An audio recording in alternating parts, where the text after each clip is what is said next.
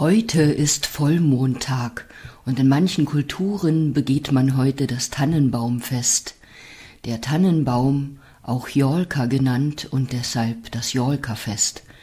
Und da, wo Kollege Sherlock herkommt, da begeht man dieses Fest vielleicht heute und hat dazu Väterchen Frost und seine Enkelin Schneeflöckchen eingeladen. Ja, und auch wenn heute Vollmondtag ist, ist es so, dass der Vollmond bereits kurz nach Mitternacht seinen Höhepunkt hatte. Das heißt, heute eigentlich im Laufe des Tages schon wieder am Abnehmen ist. Und ich weiß nicht, ob du dich schon mal mehr oder weniger mit dem Mond beschäftigt hast, ob du belächelst, was manche bezüglich der Mondzyklen beachten, worauf sie im Haushalt, im Garten, äh, vielleicht auch beim Haare schneiden, achten, je nach Mondstand. Es gibt Menschen, die sind mit dem Wissen um die Kraft des Mondes groß geworden und für die ist ganz normal, die Zyklen des Mondes in den Alltag zu integrieren und sich danach zu richten. Und ich weiß gar nicht, wann ich damit mal begonnen habe, aber doch jetzt fällt es mir wieder ein. Der Einstieg zu bestimmten Dingen ist ja manchmal lustig. Und bei mir war es so, dass ich mich vor vielen Jahren äh, immer mal gewundert habe, dass die Erde in manchen Blumentöpfen wie schimmlig weiß aussah. Und ich konnte mir nicht erklären, was das ist. Und dann meinen ja manche, das ist der Kalk im Wasser, ähm, ich weiß gar nicht, was ähm, andere noch äh, dazu meinten. Und dann, wie es so sein sollte, bin ich darauf gestoßen und habe irgendwo gelesen, dass sich vermutlich oder dass so etwas geschehen kann, wenn man zu einem ungünstigen, also nach dem Mond ungünstigen Zeitpunkt die Blumen gießt.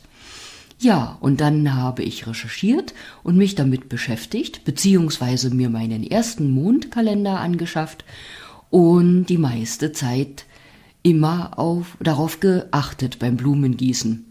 Und es war tatsächlich so, wenn ich ordentlich gegossen habe, dann war die Erde in Ordnung. Und wie mit allen Dingen, manchmal wird der Mensch ja ein bisschen schluderig. Wenn ich das dann mal wieder versaubeutelt hatte und vielleicht einen äußerst ungünstigen Tag gewählt hatte, dann geschah wieder, geschah es wieder, dass die weiße Schicht sich auf der Blumentopferde bildete. Hm, ich nutze seit vielen Jahren den kleinen Taschenkalender von Paunka und Poppe. Dort findest du hm, eigentlich sämtliche Zeiten und Termine, die man beachten kann im Umgang mit den Mondzyklen, sei es bezüglich des Haareschneidens, des Blumengießens, des Fensterputzens, äh, bezogen auf Gartenarbeit, äh, Malerarbeiten oder äh, Zeitpunkte zum Obstbäume verschneiden, Wäsche waschen, ach und vieles andere mehr. Dort ist übrigens auch wunderbar aufgegliedert, wann günstige oder ungünstige Zeitpunkte für Operationen sind oder Eingriffe an den Zähnen oder am Kiefer. Dort findest du selbst günstige Zeitpunkte für ein Permanent-Make-up. Und wenn es um Operationen geht, dann möchte ich äh, sagen, dass natürlich, wenn eine Notoperation ansteht, äh, du keinesfalls auf den Mondkalender achten solltest, weil wenn Not ist, ist Not. Aber bei Operationen, die sich planen lassen, ist es sicher von Vorteil, äh, auf günstige Zeiten zu achten.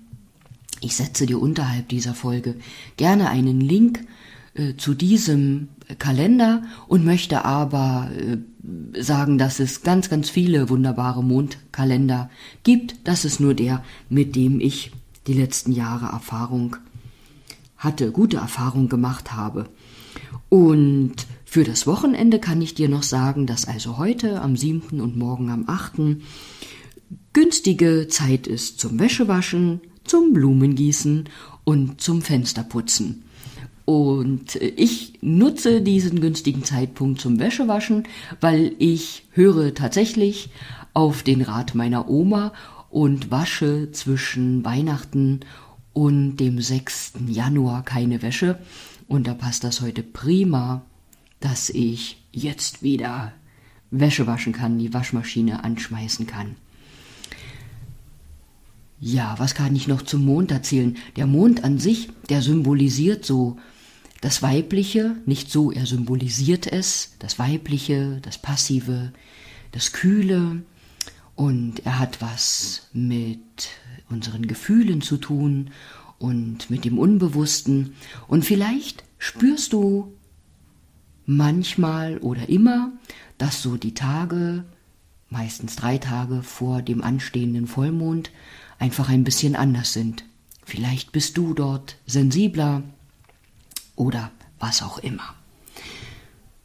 Ja, ich denke, ich habe für heute genug erzählt. Ich wünsche dir einen wunderbaren Tag und sage bis bald, vielleicht bis morgen. Falls du noch nicht abgeschaltet hast, noch ein PS für dich.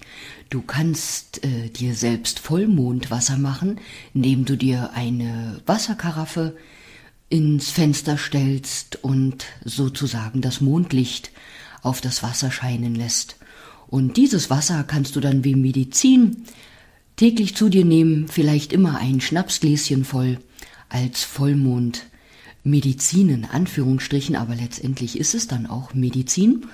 Und da der Vollmond ja so verbunden ist oder so unsere weibliche Kraft symbolisiert, ist das Wassertrinken, das Vollmondwassertrinken dann für dich als Frau äh, gut und genauso gut ist auch eine Vollmondmeditation, bei der du in die Kraft und das Licht und die Energie und die Essenz des Vollmondes eintauchen und dich aufladen kannst und damit einfach deiner Weiblichkeit etwas Gutes tut, der Kraft deiner Weiblichkeit.